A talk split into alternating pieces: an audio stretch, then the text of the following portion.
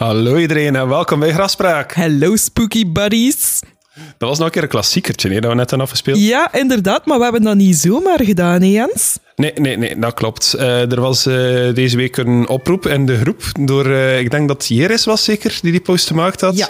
Uh, en uh, ja, die zei van, vanaf aflevering vijftig is de begingeneriek van Grafspraak veranderd.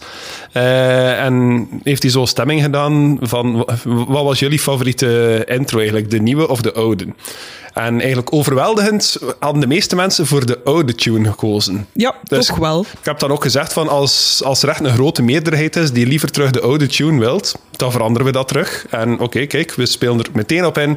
Het is veranderd. We gebruiken terug de oude tune. Voilà, say, the people have spoken. Ja, net als de kiddies. Had dan misschien een paar keer op de achtergrond horen in deze opname, maar ze willen heel graag naar buiten in het zonnetje. Ja, momenteel is het heel mooi weer en Nubi wil niet anders dan in het gras liggen rollen. Ja, en hij mag dan enkel als wij erbij zijn, zodat hij niet wegloopt uit een tuin. Dus ja.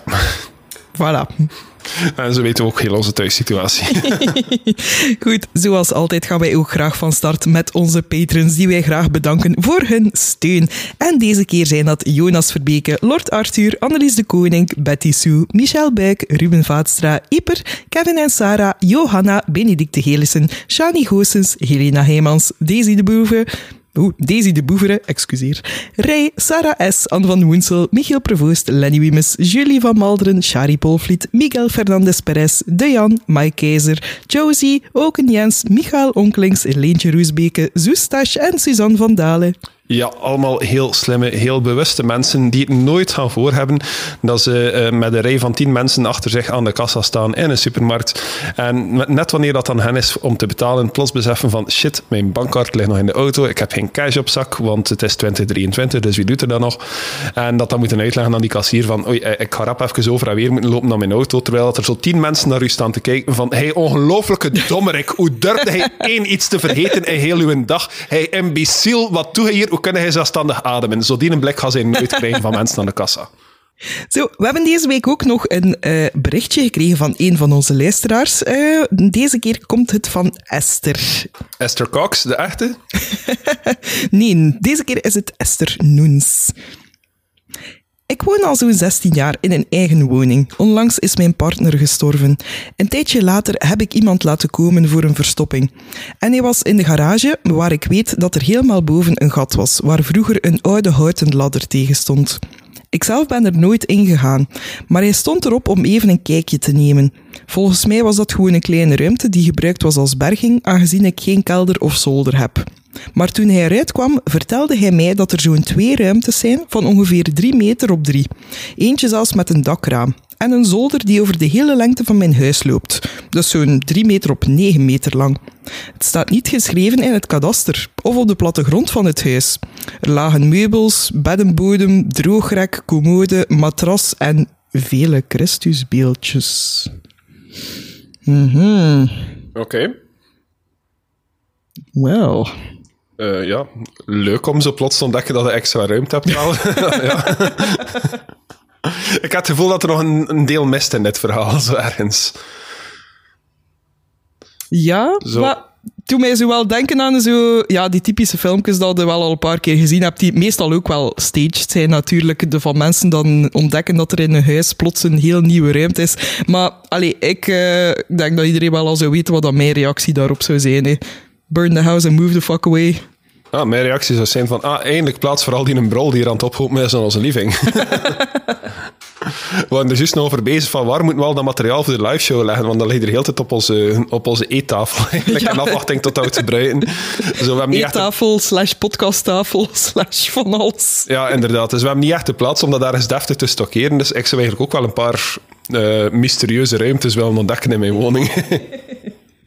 Ah, maar ja, wie weet. Kijk, als we ooit verhuizen, dan uh, zullen wij een keer eerst op grondige ontdekkingstocht gaan. Ja, dat is goed. Op zoek naar geheime kamers.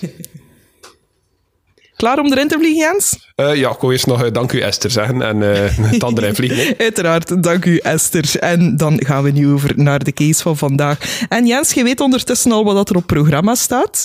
Uh, uh, nee, nee. Maar je weet de naam eigenlijk enkel. Uh, heb mij dat gezegd en dat was Tenor in het andere woord. Voilà. Ja.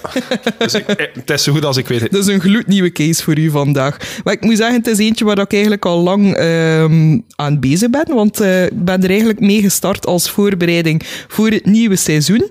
Uh, een boek dat ik aan het lezen ben geweest erover. En uh, ja, laat ons zeggen, er is een reden dat ik het tot het einde houden. Want het ene hoofdstuk achter het andere werd meer en meer what the fuck na een tijd. Maar kijk, we gaan er met een open mind in. Ik ga zeker niet... Um, al direct op voorhand mijn mening geven over uh, het onderwerp, maar uh, I can tell you it's a lot.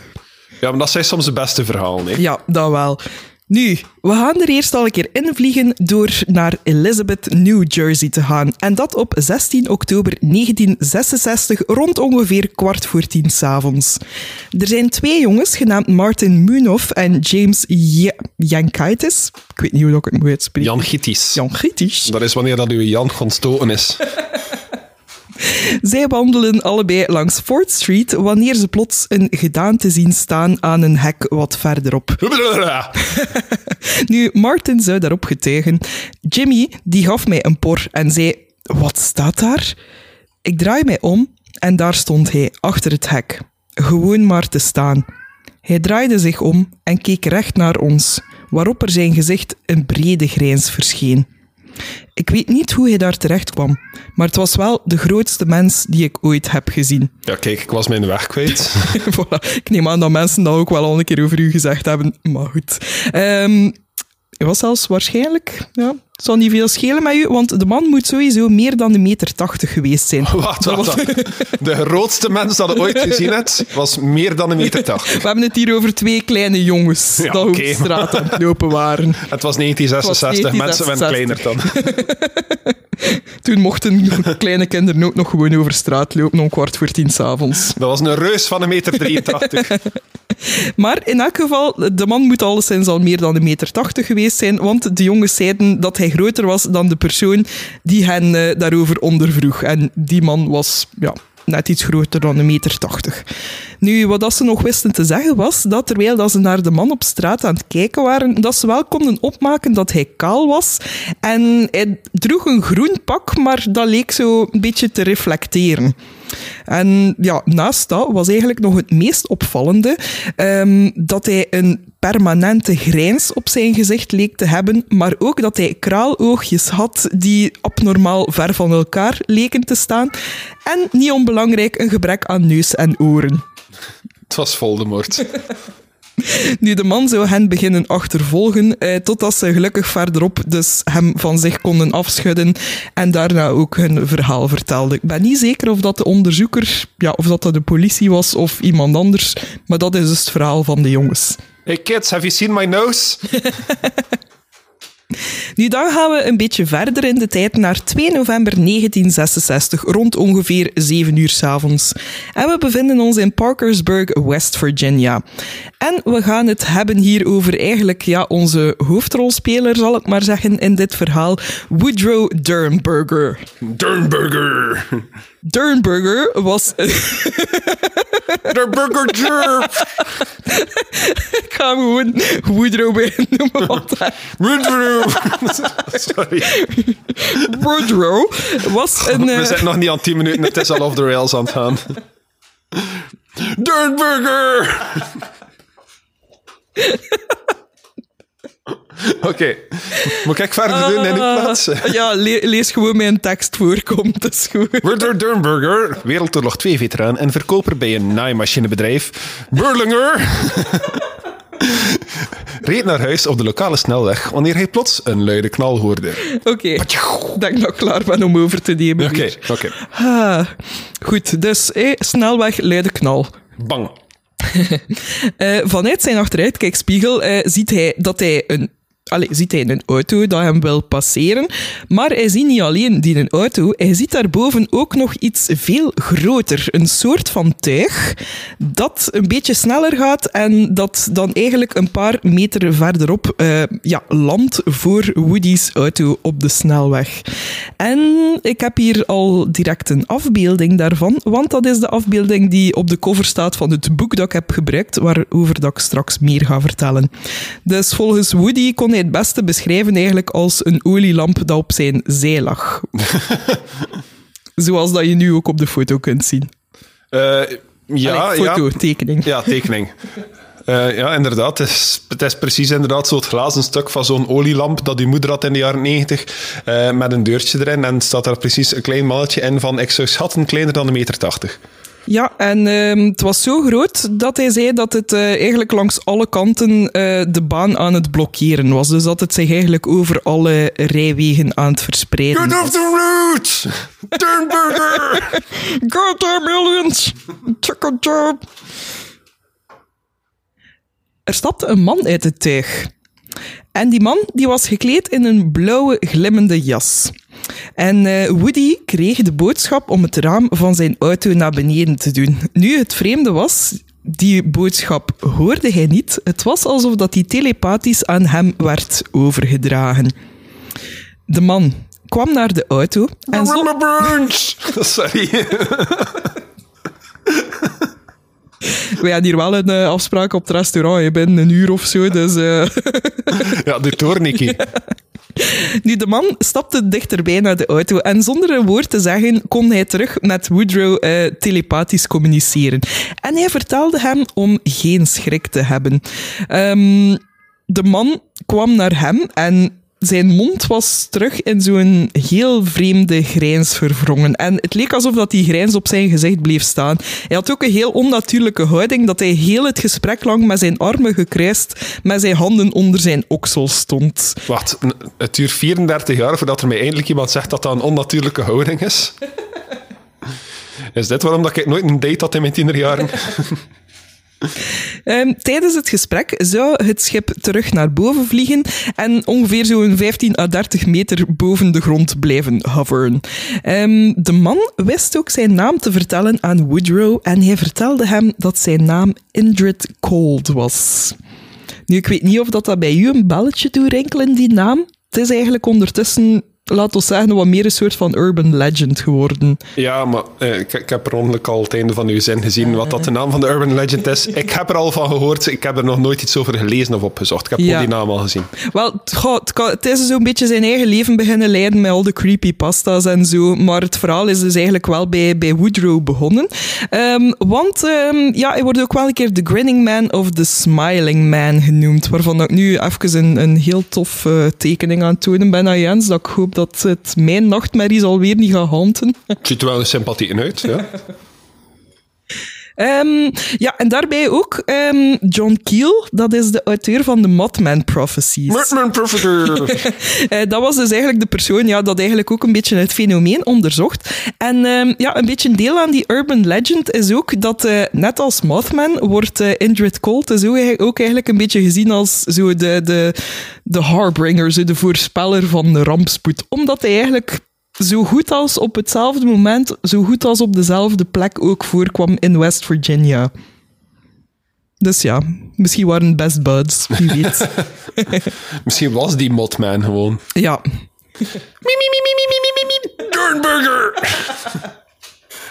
Hoewel eh, dat hij dus in de urban legends ook meer als een soort van gestoorde en kwaadaardige...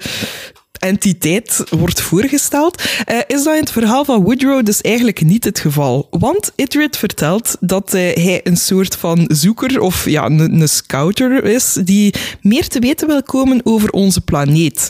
En hij begint, zich, hij begint een paar vragen te stellen aan Woodrow. Hij vraagt wat dat die lichten in de verte zijn die hij kan zien.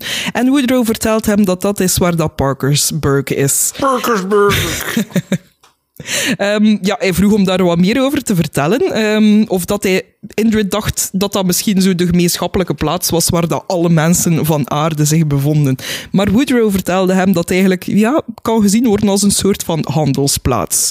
En um, Indrid wist daarop te zeggen dat dat bij hen op hun planeet ook bestond, dat dat uh, ja, gatherings genoemd wordt. Kom maar goed uit dat die ook Engels spreken. Ja, he, zot hè. Mm-hmm. Nu, de planeet waarover dat Indrid het daarvan heeft... Um, noemt Lanulos. En dat zou zich bevinden in het sterrenstelsel Ganymedes. Ganymedes! Nu, vandaar ook de naam van het boek, want uh, het boek waarop dat ik mij gebaseerd heb voor dit verhaal is uh, Visitors from Lanulos. Nu, de twee mannen zouden ongeveer zo'n tien minuten kwartiertje uh, aan de babbel zijn en daarna keert Indrid Cold terug naar het schip uh, met de woorden "We will be seeing you again." Hmm. Nu, van wat dat Woodrow toen kon zien, was dat er een tweede wezen aanwezig was in het schip, want er was in elk geval iets dat de deur aan het open was, aan het openhouden was voor uh, Indrid Cold. En um, ja, Woodrow keert terug naar huis, moet even bekomen van wat dat er gebeurd is. En hij beslist daarop dat het toch wel nodig is om de politie te bellen en zijn verhaal te doen. En hij is een beetje nerveus wanneer dat hij dat begint te doen, maar vreemd genoeg zegt de politie hem dat hij niet de enige was die die avond een ontmoeting had gehad met Indrid Cold. Er zouden onder andere ook nog twee mannen geweest zijn die aangesproken geweest zijn op de snelweg, op exact dezelfde manier en ook met dezelfde vragen. Nu, de dag daarop zou um, Woodrow al direct gecontacteerd worden om zijn verhaal te doen voor de lokale tv.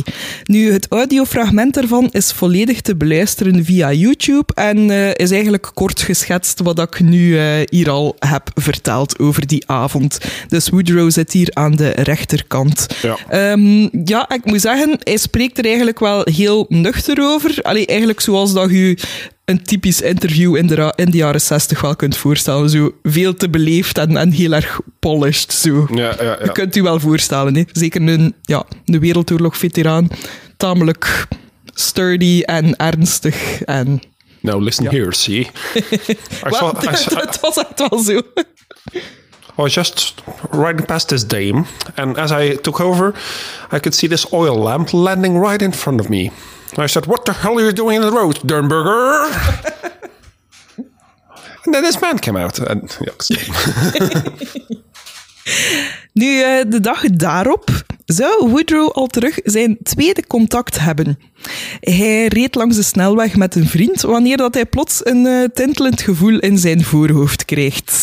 Dat was een teken dat Indrid Cold weer aan het proberen was om telepathisch contact te leggen.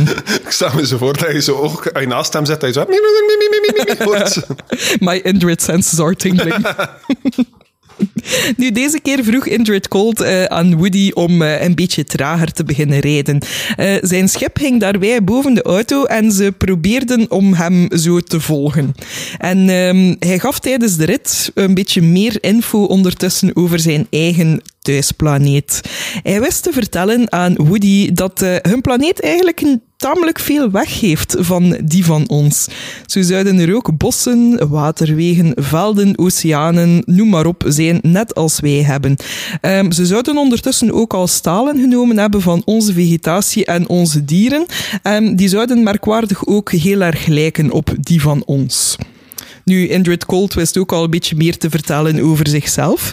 Uh, hij zou zelf ook getrouwd zijn. Zijn vrouw heet Kimmy en uh, tijdens, dat, uh, hun eerste op, uh, tijdens dat ze hun eerste ontmoeting hadden, had hij twee zoons. Maar ondertussen, op die korte tijd, heeft hij ondertussen al drie kinderen gekregen. Want ondertussen is Kimmy bevallen van een meisje genaamd Kimmy Lies.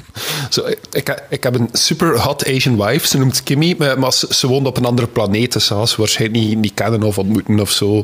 Het is zo, het is zo zijn versie van zo de girlfriend in Canada. Zo. Echt, hé? Nu, verder wist hij ook te vertellen dat ze bij, ja, op Lanulos slechts drie seizoenen hadden, zijn de plantseizoen, oogstseizoen en co. De drie genders. Um, ze zouden een levensverwachting hebben van zo'n honderdvijfentwintig tot honderdvijfenzeventig jaar. Nou, zo ongeveer mijn verwachting. Nu, um, ja, het nieuws van Woodrow en zijn ontmoeting wist hij ondertussen al heel snel te verspreiden over het hele land. Um, ramptoeristen die zouden zich verzamelen rond hun huis van Woodrow, zijn vrouw en zijn kinderen. En dat leidde tot wel een grote schrik bij zijn familie. Nu, um, voor Woodrow zelf had dat ook wel nadelen voor zijn carrière, want uh, ja... hij begon eigenlijk minder geld binnen te brengen in het gezin. Um, telefoontjes die hij kreeg voor verkopen te doen, um, ja, die kwamen meestal uit op sensatiezoekers die gewoon op die manier contact wilden leggen met Woodrow om zijn verhaal te horen. Nu, rond de start van het nieuwe jaar zou Woodrow gecontacteerd worden om een bezoek te brengen aan NASA. No, sir. Hij zou er volgens zijn verhaal vijf dagen lang elke avond ondervraagd worden en beweert dat zijn getuigenis hen niets nieuws zou opgeleverd hebben, dat ze volgens hem al alles wisten over het bestaan van Lanulos. Hij zou ook door een psychiater onderzocht worden. Hij zou van alle soorten tests krijgen, maar al die tests kwamen eigenlijk negatief terug. Nu, hij zou ook beweren dat de Air Force ook uh, Woodrow zou ondervraagd hebben, uh, maar dat hij, zoals het goede Project Blue Book geweest gaat, dat, hij al, dat ze alle sightings afgedaan zouden hebben als weerballonnen, satellieten of meteorieten. Dat is een gigantische olielamp die over heel de straat ligt, die ongetwijfeld gezien is geweest door heel veel mensen op dat moment ook. Dat was een weerballon. Ja. Maar dat er een persoon is uitgekomen die enkel maar met Derenberger gepraat heeft... Ik heb het juist, he, tot nu toe. Ja, tot nu toe heb je het juist, ja. Maar er komt nog meer. Uh-huh. Oké, okay, ik, wil, ik wil even weten dat ik zeker alle facts straight had. Ja, okay. Ja. Nu, in de tijd dat volgt, zou Woodrow wel zeggen dat hij ook in contact is gekomen met andere contactees, zoals hij het noemt. Waaronder Ed. Ed zou een student geweest zijn die op een avond na zijn studentjejob een vreemde man tegenkwam die hem aanbiedt om een ritje te maken in zijn schip. Dag, vreemde man. Ja, echt. Wanna take a ride in my ship? Alles wat dat Ed daarna beschrijft, um, zou eigenlijk ook overeenkomen met dat Woodrow tot op dat moment al heeft gezien. Nu, dan gaan we naar augustus negentien zevenenzestig. En uh, dan beweert Woodrow dat hij bezoek heeft gekregen van twee mannen die, jawel, volledig in het zwart gekleed zijn. Ze droegen hem op om te stoppen met praten over alles wat zich het jaar ervoor afgespeeld heeft.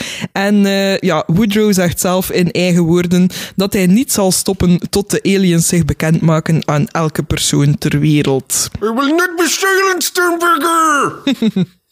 Nu, het valt wel op dat Woodrow doorheen zijn verhalen meer en meer achterdochtig begint te worden. Zeker ook in het boek, want hij begint wel op een bepaald punt serieus af te geven tegen Project Blue Book, de Air Force en alles daarop. um, een van die hoofdstukken was gewoon, een, ik weet niet hoe lang rant over Verizon ook, die zijn plan niet wil goedkoper maken. Het is echt gewoon insanity.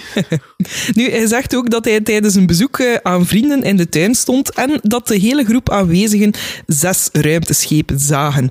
Uh, daarop zou Woodrow de lokale pers gecontacteerd hebben, maar die weigerde blijkbaar op onderzoek uit te gaan. En volgens hem was dat terug onder dwang van, jawel, de Air Force en de C I A. Mm-hmm. Dus met andere woorden, everything's a cover-up again. Ja, tuurlijk.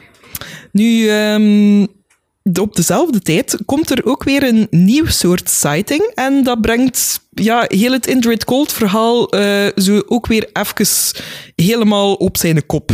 Want in Point Pleasant, West Virginia, um, woont de Lilly family. En de Lilly family die beweert eigenlijk dat ze last beginnen te krijgen van een klopgeest in huis. En op een nacht zou Linda, dat is de dochter van het gezin, zou zij de schrik van haar leven meemaken. En zij geeft erop de volgende getuigenis weer. Zijn jullie klaar voor de getuigenis van Linda? Ja, ja, ja, ja. Het was een man. Een grote man. Heel breed. Ik kon zijn gezicht niet goed zien, maar wel dat hij grijnsde naar me. Hij liep het bed rond en stond recht boven me. Ik gilde en verstopte me onder de dekens. Wanneer ik terugkeek, was hij weg. Nu, blijkbaar zou Linda maandenlang niet meer alleen durven slapen na die nacht. En um, daarna zou het gezin beweren dat ze nog altijd een soort van poltergeistactiviteit meemaakten, waaronder dat ze bijvoorbeeld diamantvormige lichtjes door het huis zagen dansen.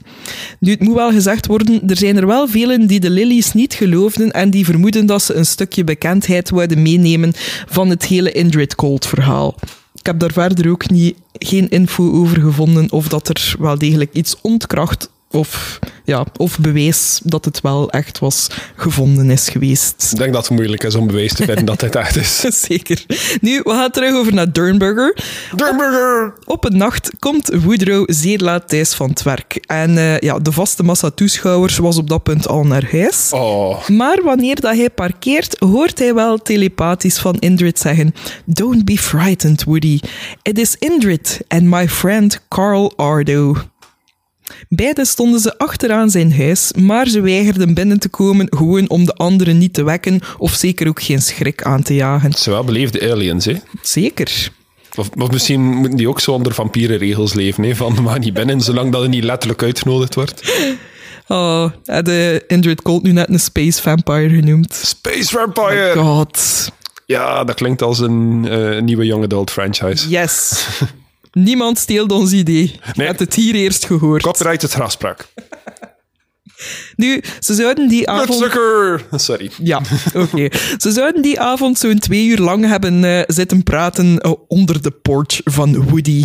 En ze vertelden wat meer uh, over hun volk nog. Um, zo zeiden ze dat ze onder meer op hun planeet het woord haat niet kennen, dat ze geen oorlog kennen en dat ze vanaf jongs af aan eigenlijk geleerd worden dat iedereen gelijk is als broers en zussen, net zoals hun ene God het wou.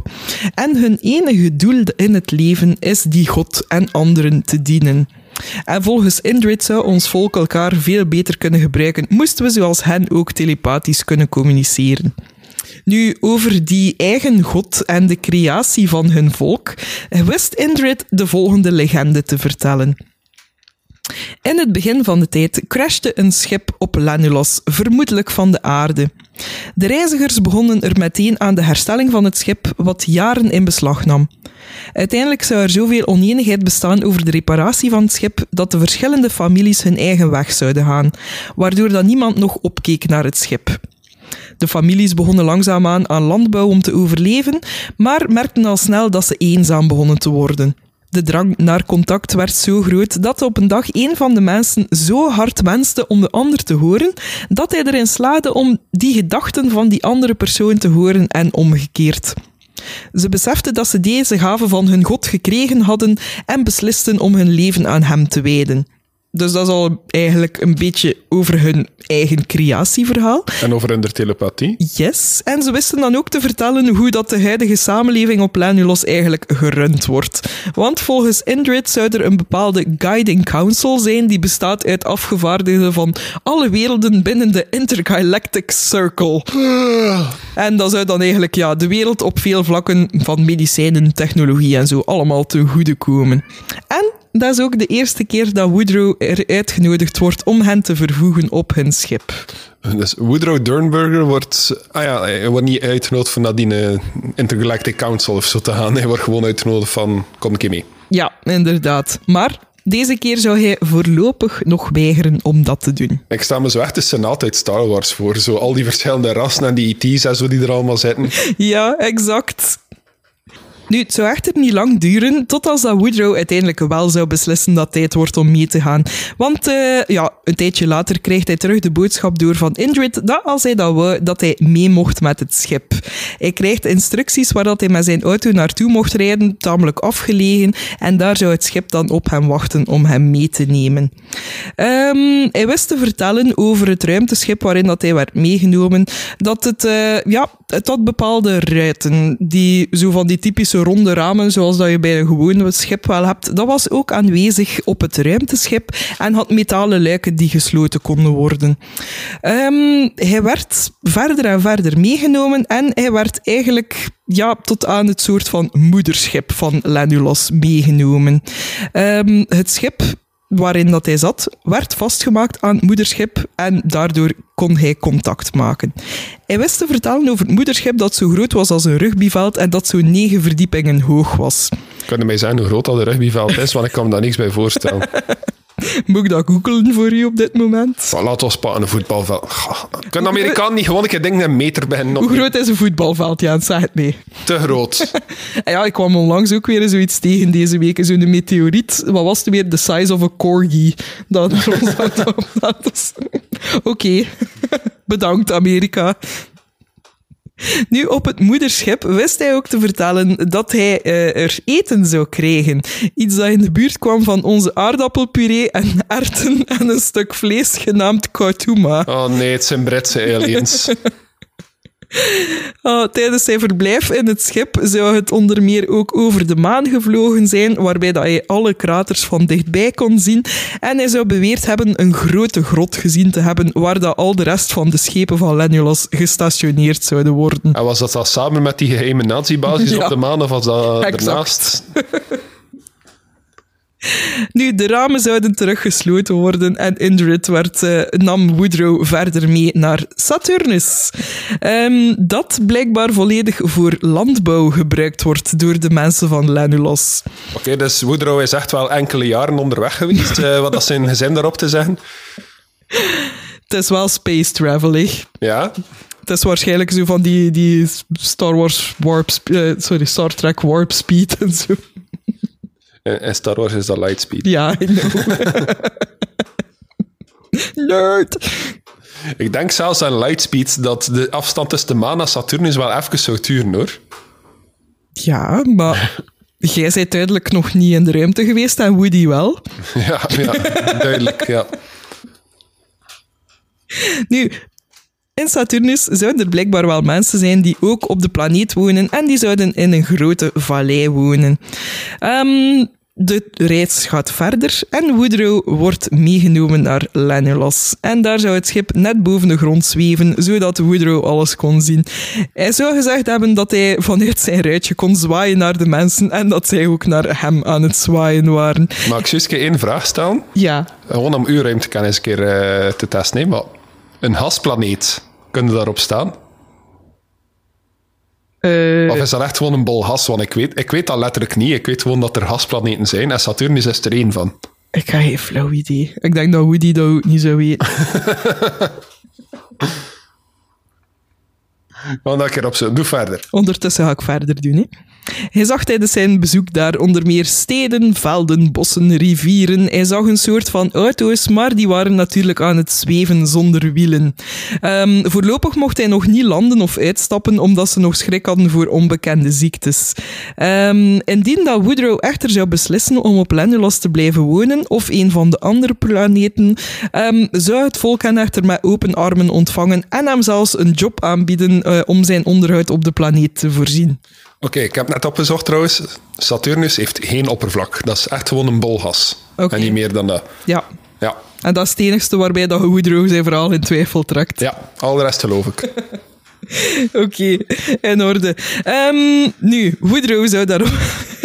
Sorry, ik moet mijzelf ook een beetje serieus proberen houden terwijl ik dat verhaal lees, want ik mm. weet wat dat er nog allemaal gaat komen.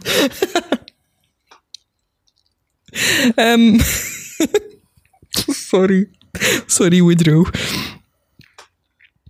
Nu, Woodrow zou, daarop, zou kort daarop nog een tweede keer meegaan naar Lanulos. En hij zou daarbij ook andere vrienden van Indrid leren kennen. En jawel, ze hebben ook allemaal een naam gekregen.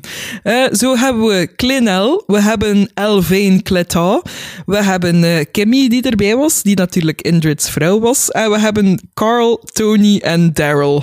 Typische alien namen dus. Ja, oké. Okay. Uh, volgens um, Woodrow zou de trip zelfs maar zo'n goede dertig minuten geduurd hebben. En uh, deze keer zou hij wel mogen uitstappen. Um, en hij zou van Daryl, die een soort van medic was, een soort van vaccin toegekregen hebben. En uh, hij zou een ontsmettende douche moeten nemen. En dan zou het A-oké zijn om de planeet te betreden. Nice. Oké, okay, no- nog één opmerking. Ik heb opgezocht hoe lang dat zou duren aan lichtsnelheid om van de aarde naar Saturnus te gaan. Oké. Okay. Uh, wil je hokwagen? In, o- in onze jaren, of? Uh, ja. Goed, zeker zo meer dan honderd jaar of zo. Hè. Aan lichtsnelheid. Hè? Ah, lichtsnelheid. Ja, pff, ik weet niet, zeg maar. zevenenzestig minuten. Uh, en dat is één komma twee miljard kilometer. Ja. Ja. Oké. Okay. Dus het is in principe wel mogelijk, maar het is een bol gas. Oké. Okay. Ik kan er niet op farmen. Maar we zitten nu op Lanulos. Ah ja, oké, okay, ja. How far from Earth to Lanulos?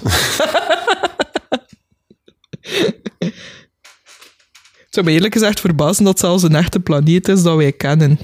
Zover heb ik eigenlijk geen research gedaan. veertien komma zes lichtjaren van aarde. Ah, dus Lanulos is echt een bestaande planeet? Nee, dat is volgens de getuigenis. Eh. Ah. ondertussen ga ik al een keer verder doen. Hè. Ja, ja. Want uh, we leren ook meer over Indrid en Kimmy, want Woodrow wordt meegenomen naar hun huis. Uh, blijkbaar was het wel een heel mooi huis en was het ook zoals bij ons bestaande uit bakstenen. Enkel de voorzijde van het huis zou blijkbaar volledig uit glas bestaan. Uh, ondertussen waren Indrid's zoons ook thuis en zij heten Connard en Conor. Het huis zag eruit zoals onze huizen. Uh, het had een eetkamer, woonkamer, slaapkamer, allemaal met heel mooie meubels. Uh, het washok was iets helemaal anders. Oh, sorry. Uh, Oh, Woodrow. Uh, de kamer zou blijkbaar volhangen met haken, waaraan dat de kleren gehangen werden. En wanneer dat de deur gesloten werd, zou een desinfecterende spray, gevolgd door water, de kleren volledig kuisen. Je vindt het veel grappiger dan dat is, hè? Oh... Nu was het echter zomer op de planeet en werden er geen kleren gedragen. Woodrow was de enige geklede persoon op heel Lanulos. Maar niet voor lang, Derenberger!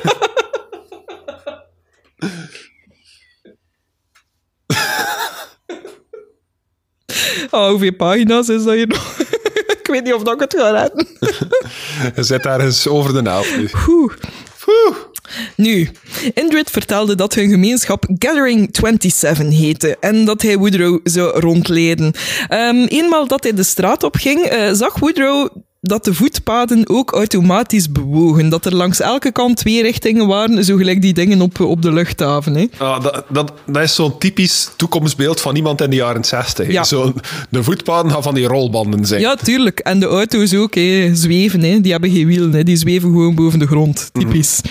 Um, dus ja, de mensen moeten maar gewoon stilstaan uh, om naar hun locatie te gaan. Ah, dat, dat, dit is echt zo... Zo vlak voordat de events van Wall-E gebeuren, zodat de wereld er toen uitzag. Iedereen yep. Zo heel lui en volledig afhankelijk van technologie. Ja, het is die exact. Wereld. Nu, um, Woodrow werd meegenomen naar een winkel, want ja, ze hebben daar ook winkels blijkbaar, die het beste omschreven was als een groot warenhuis bij ons.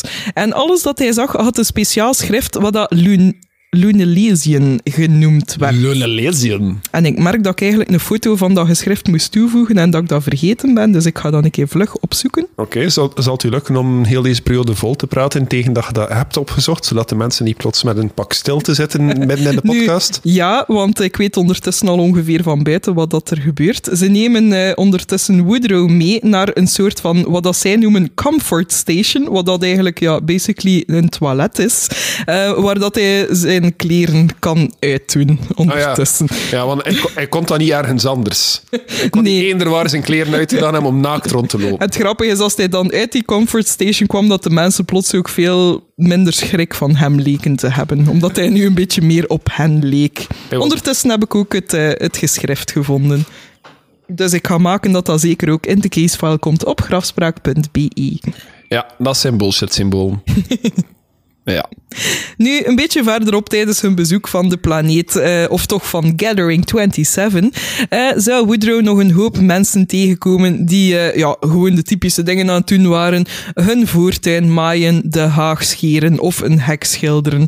Eh, ze komen ook toe aan een fabriek eh, die een beetje verder buiten de Gathering zich bevond. Het was een staalfabriek die tamelijk leek op waar Woodrow ooit gewerkt had.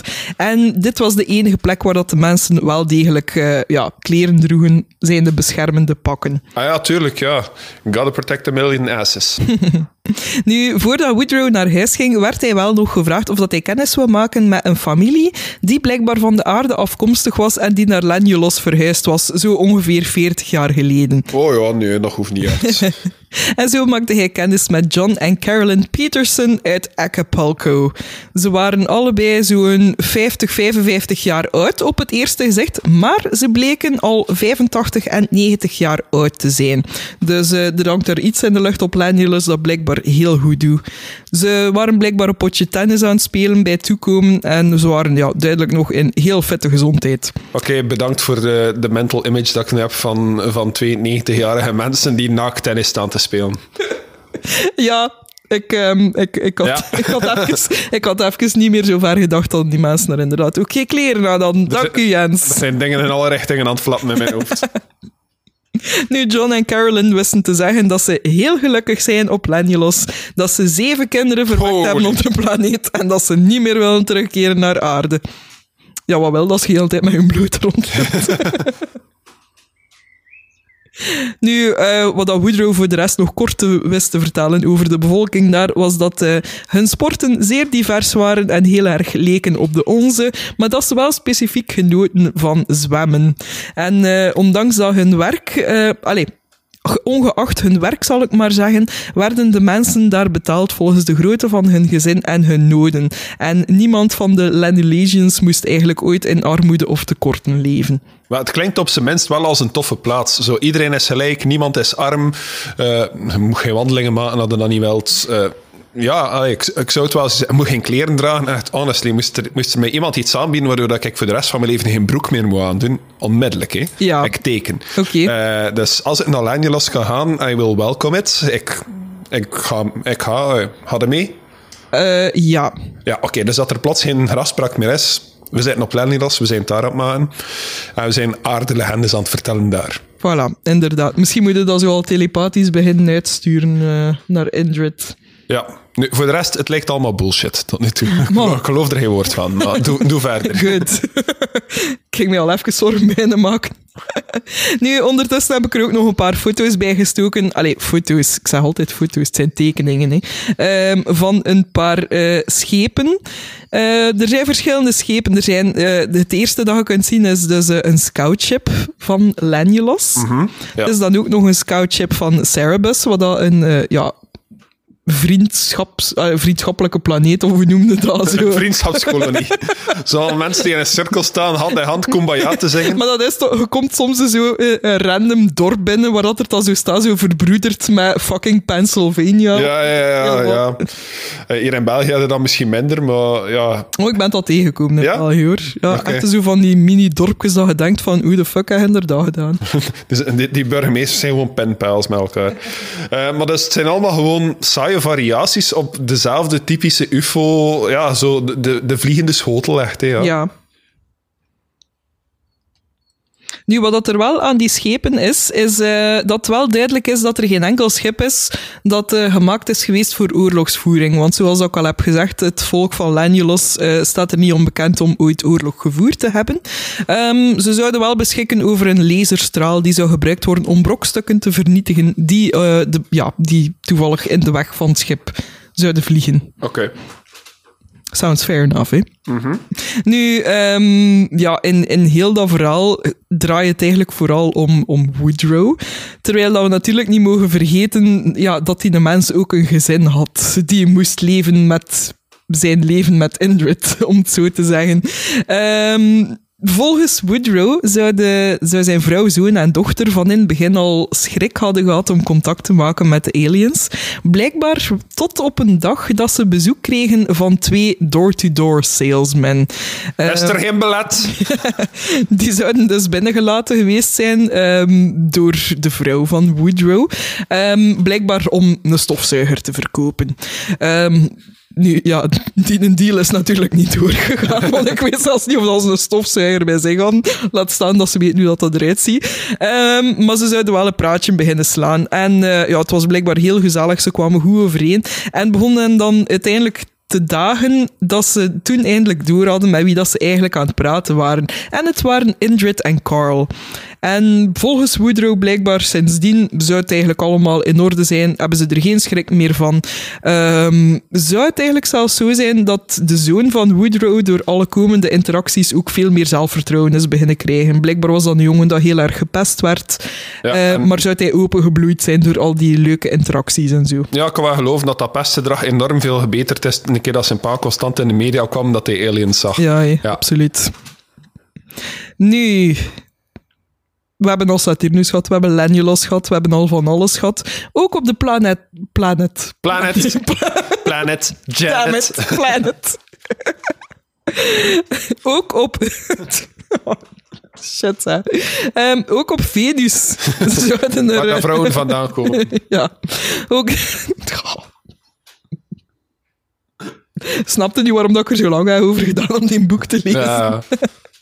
Um, daar zou er blijkbaar een koppel wonen, uh, waar dat uh, Woodrow ook heel goed mee bevriend is geraakt.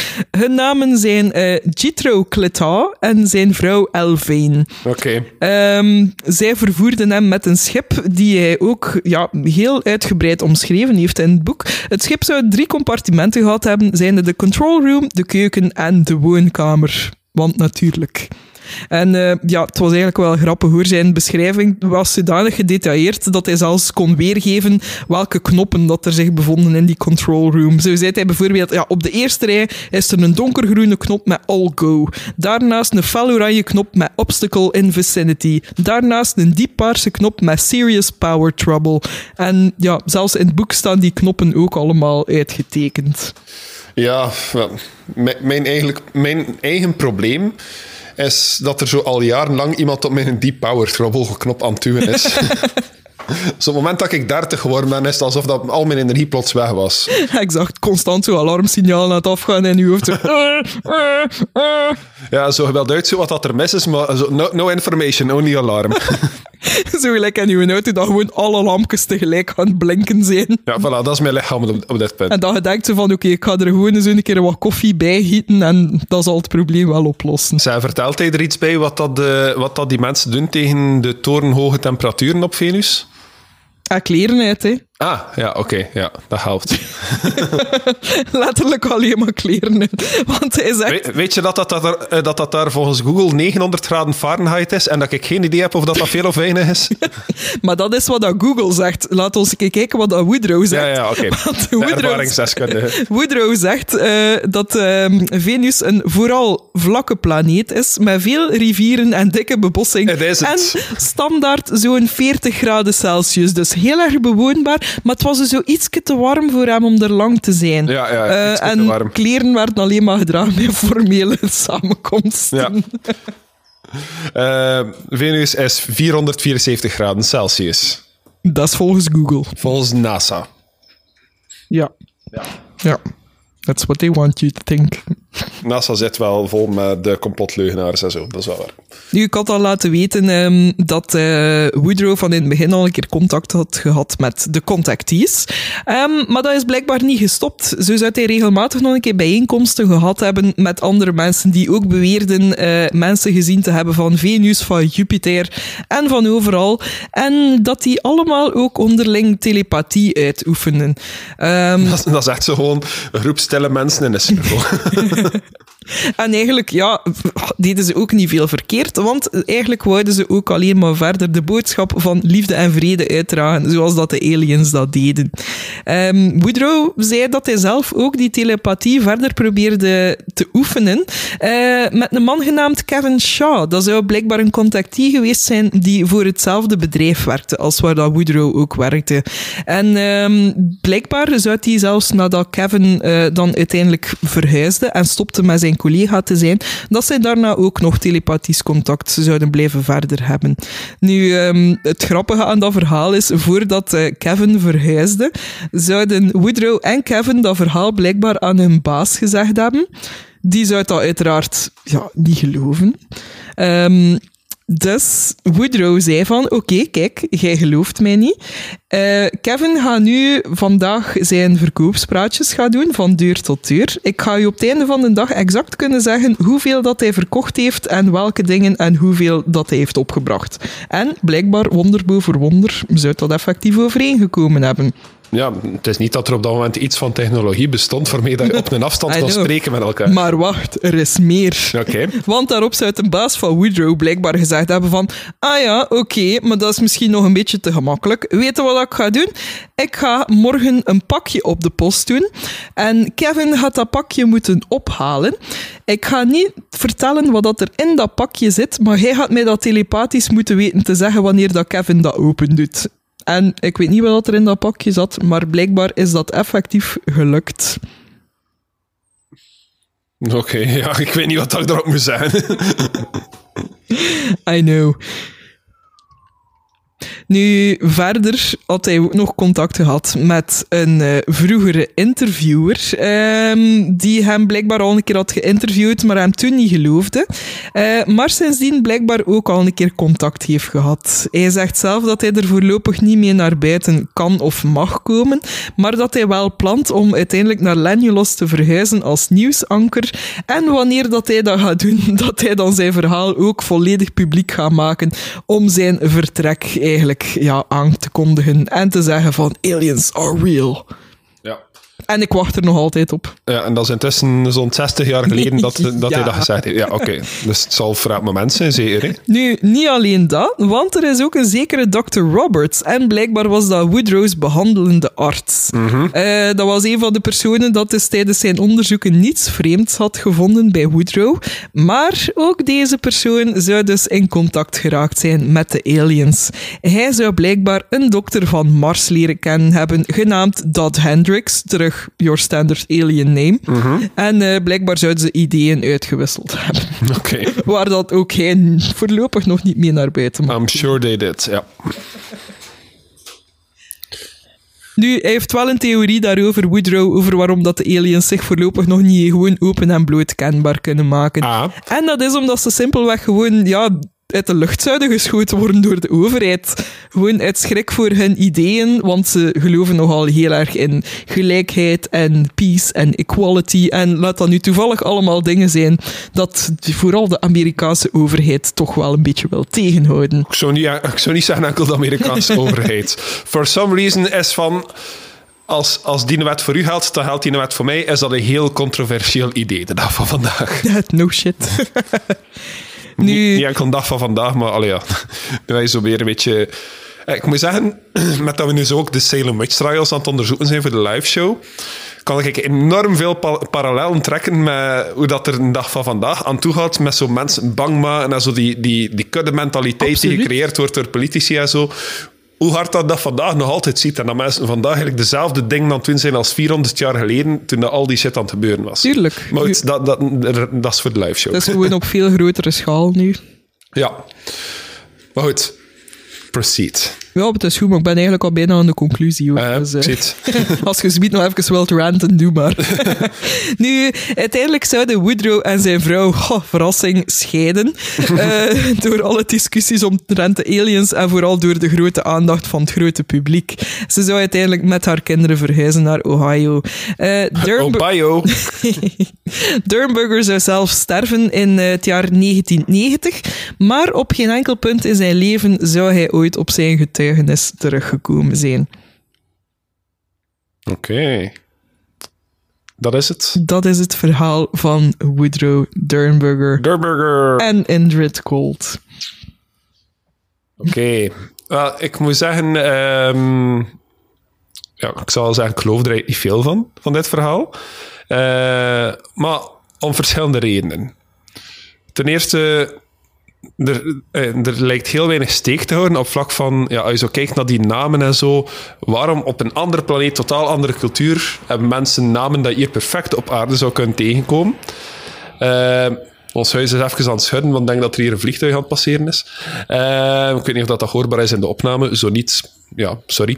Ehm... Uh, Ja, er zijn nog redenen. Hè. Alles dat in dat boek zit qua afbeeldingen en zo zijn gewoon de stereotype clichés. Het is ook uitgegeven zo net wanneer dat zo even die piek was van aliens are real en kom naar aarde en zo.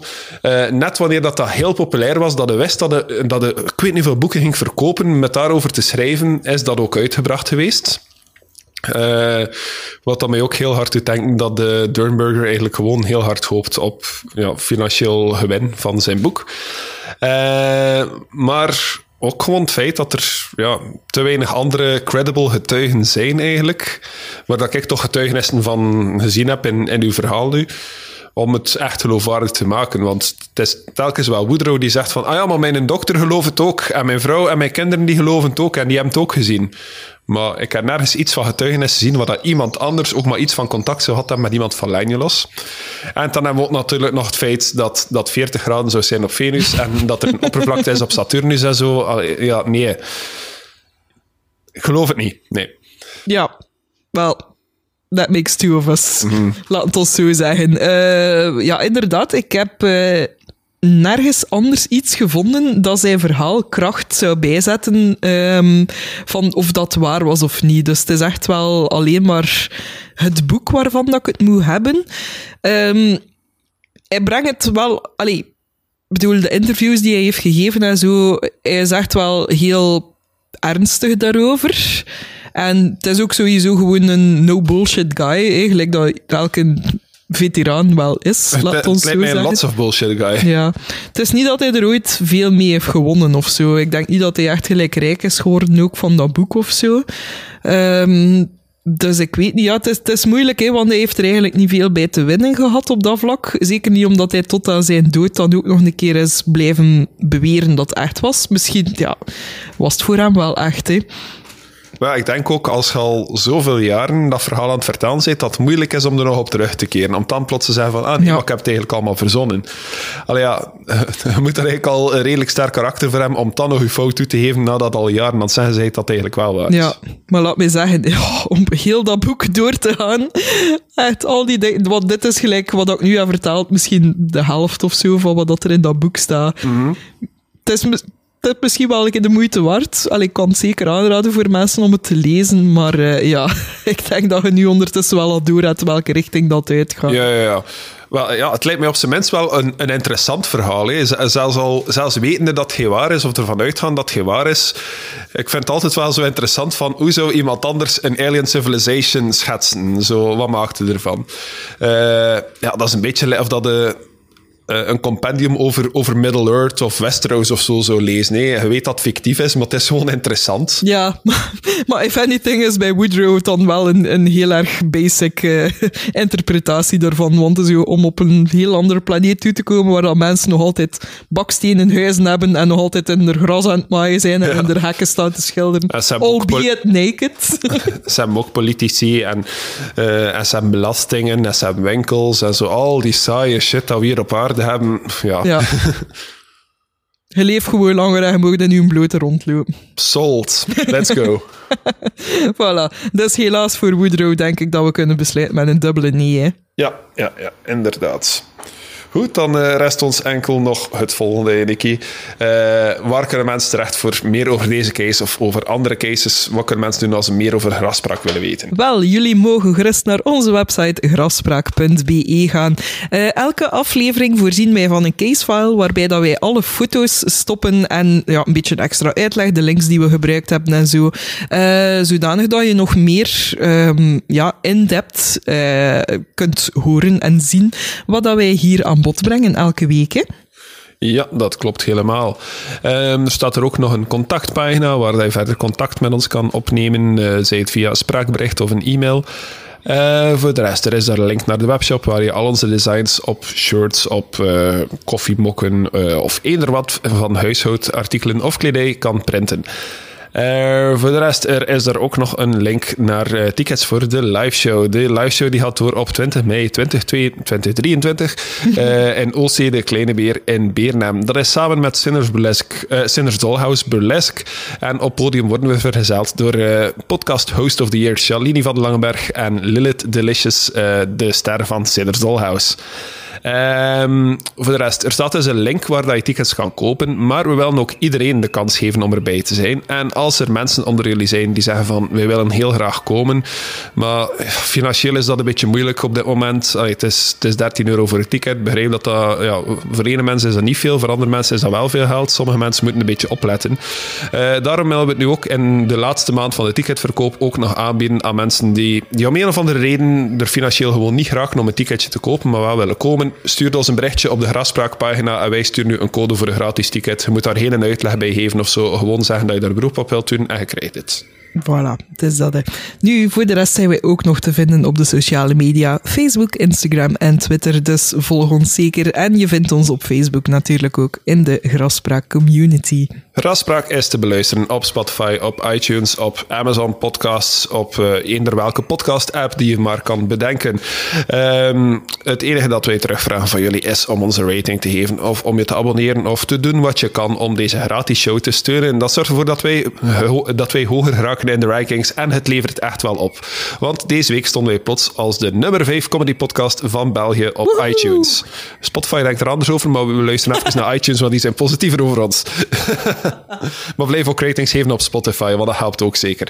Uh, en de mensen die luisteren zonder dat te doen, die zouden het wel een uh, keer kunnen meemaken dat ze zo die omgekeerde middelbare droom hebben. Normaal in middelbaar hadden we wel een keer ergens een droom dat je zo naakt in de klas zit, maar die zouden het omgekeerde tegenkomen. Dat is de enige geklede mens zijn in een naakte maatschappij. En je wil jezelf niet zo belachelijk maken dat je daar loopt alsof je naar een formele gelegenheid gaat, terwijl je eigenlijk gewoon hanging chat mag rondlopen. Alles laten flappen zoals dat maar wil flappen en geen schaamte, gewoon genieten van het naakt zijn. Over geen schaamte gesproken.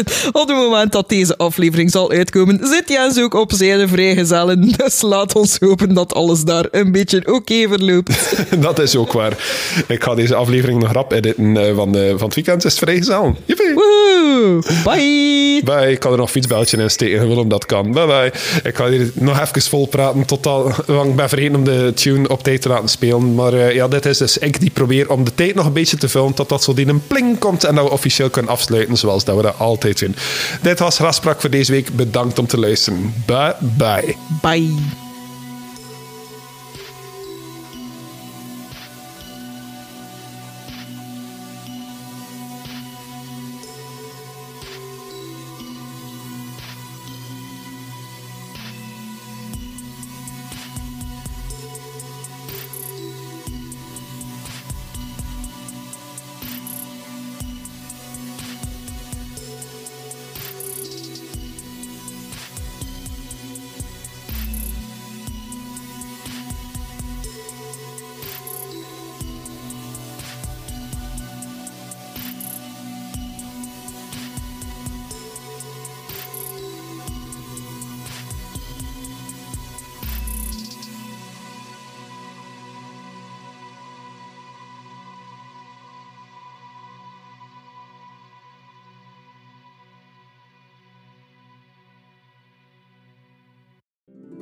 afspraak punt b e